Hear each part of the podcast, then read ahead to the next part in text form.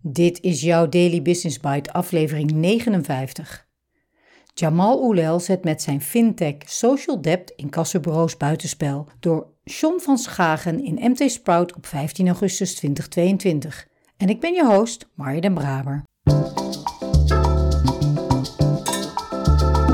Je luistert naar Daily Business Bites met Marja den Braber waarin ze voor jou de beste artikelen over persoonlijke ontwikkeling en ondernemen selecteert en voorleest. Elke dag in minder dan 10 minuten.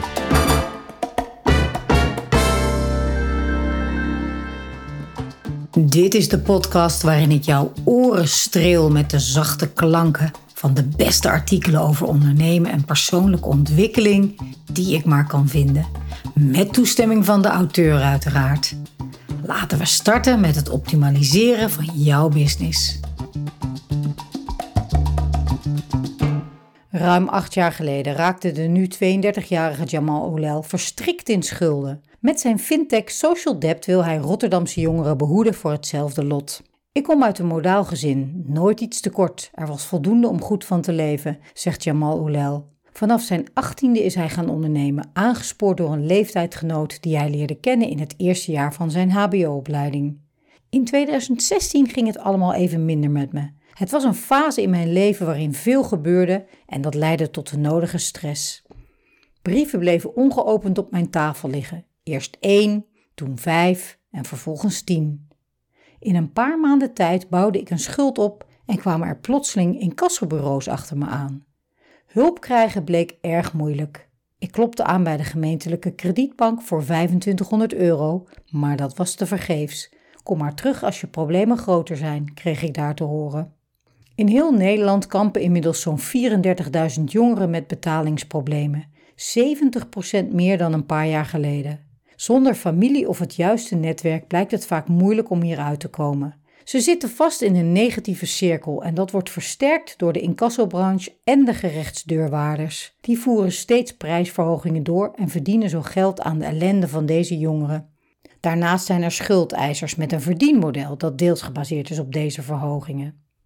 Twee jaar geleden ben ik met Social Debt gestart. We zijn een social enterprise die de betalingsproblemen van jongeren op een andere manier oplost dan nu in de markt gebruikelijk is.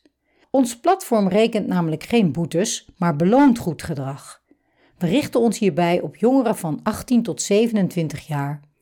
Bedrijven raken deze jonge klanten liever niet kwijt, maar dat is wel wat meestal gebeurt wanneer een incassobureau wordt ingeschakeld. Wij pakken het socialer aan. We zien dat deze jongeren gemiddeld acht openstaande rekeningen hebben. Wij brengen die terug naar één maandelijkse aflossing. Dat doen we door de openstaande rekeningen over te nemen en op die manier de primaire schuldeiser te worden. Zo ontstaat er voor de jongeren overzicht en een adempauze. Dat is de eerste stap op weg naar een oplossing. Social Debt maakt gebruik van PSD2 om op die manier toegang te krijgen tot de bankrekening van de jongeren. Zo screenen we transacties, een slim algoritme stelt ons bovendien in staat om een dynamisch aflossingsplan aan te bieden dat meebeweegt met het inkomen en financiële ruimte van de jongeren. Ook stelt de app regelmatig belangrijke vragen. Hoe gaat het op je werk bijvoorbeeld? Als dat rapportcijfer snel daalt, dan kan dat erop duiden dat iemand binnenkort zonder baan zit.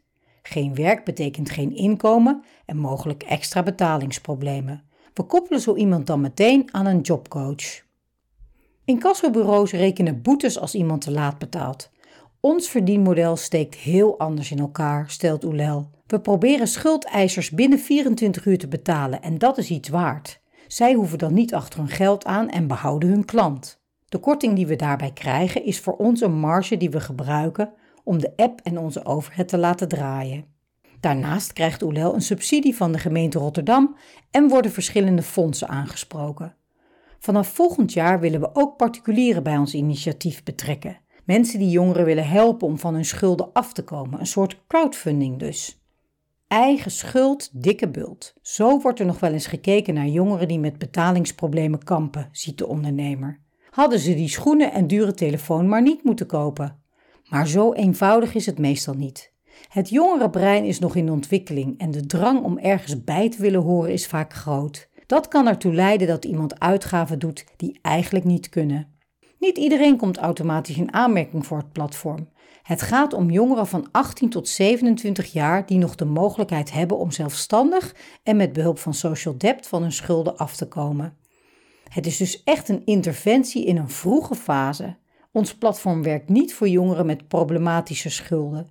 We zijn nu bezig met de eerste groep en willen voor het einde van dit jaar opschalen naar minimaal 100 jongeren in Rotterdam.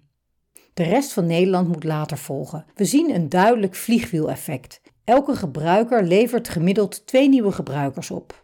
Zijn Big Harry Audacious Goal? Ervoor zorgen dat schulden in 2030 geen verdienmodel meer zijn. Dat incassobureaus en deurwaarders geen geld meer verdienen aan de ellende van jonge mensen. Wij laten zien dat het anders kan. Socialer met. Eerder was Jamal Oulel betrokken bij initiatieven als Refugee Hero, Stichting Edubility en Starters for Communities. Ik vind het leuk om technologie in te zetten voor grote maatschappelijke vraagstukken. Dat maakt een oplossing toegankelijk en schaalbaar voor een veel grotere groep mensen. Daily Business Bites met Marja Den Braber. Je luisterde naar Jamal Oulel zet met zijn fintech social debt incassobureaus buitenspel door John van Schagen. Interessant deze ontwikkelingen. Ik las vorige week in een artikel van Jan Blets iets vergelijkbaars. Dat ging over de accountantsbranche die zich zorgen maakte over wat als Google straks volautomatische jaarrekeningen gaat opstellen en verspreiden? Wat als Amazon zijn banklicentie straks gaat gebruiken om klanten aanbiedingen te kunnen doen? Kortom, wat de rest de account nog als big tech bedrijfsdata gaat uitmelken, zoals nu gebeurt met persoonsgegevens. Het schijnt dat er nu studenten worden opgeleid voor beroepen die over 15 jaar zijn verdwenen, terwijl er in de toekomst behoefte zal zijn aan bepaalde kennis en vaardigheden waarvoor nu nog geen opleidingen bestaan. Hoewel uiteraard niemand beschikt over een glazen bol, is het wel verstandig om vooruit te kijken en te anticiperen op veranderingen.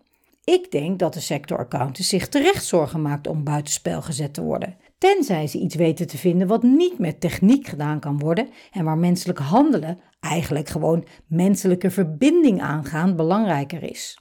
Dus het is voor ondernemers belangrijk te blijven volgen wat er niet alleen in jouw eigen branche gebeurt, maar ook wat via een outsider opeens jouw bestaansrecht kan doen wankelen. Of natuurlijk zelf kijken met welke mooie innovatieve stappen jouw klanten echt geholpen zijn.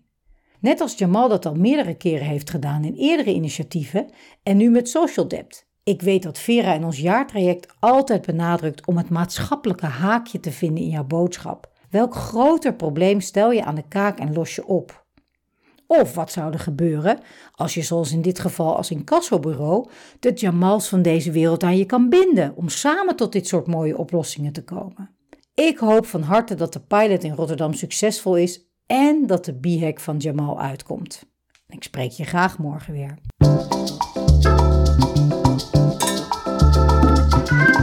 Was Daily Business Bites. Wil je vaker voorgelezen worden? Abonneer je dan op de podcast in je favoriete podcast-app. Meer weten? Klik op de links in de show notes.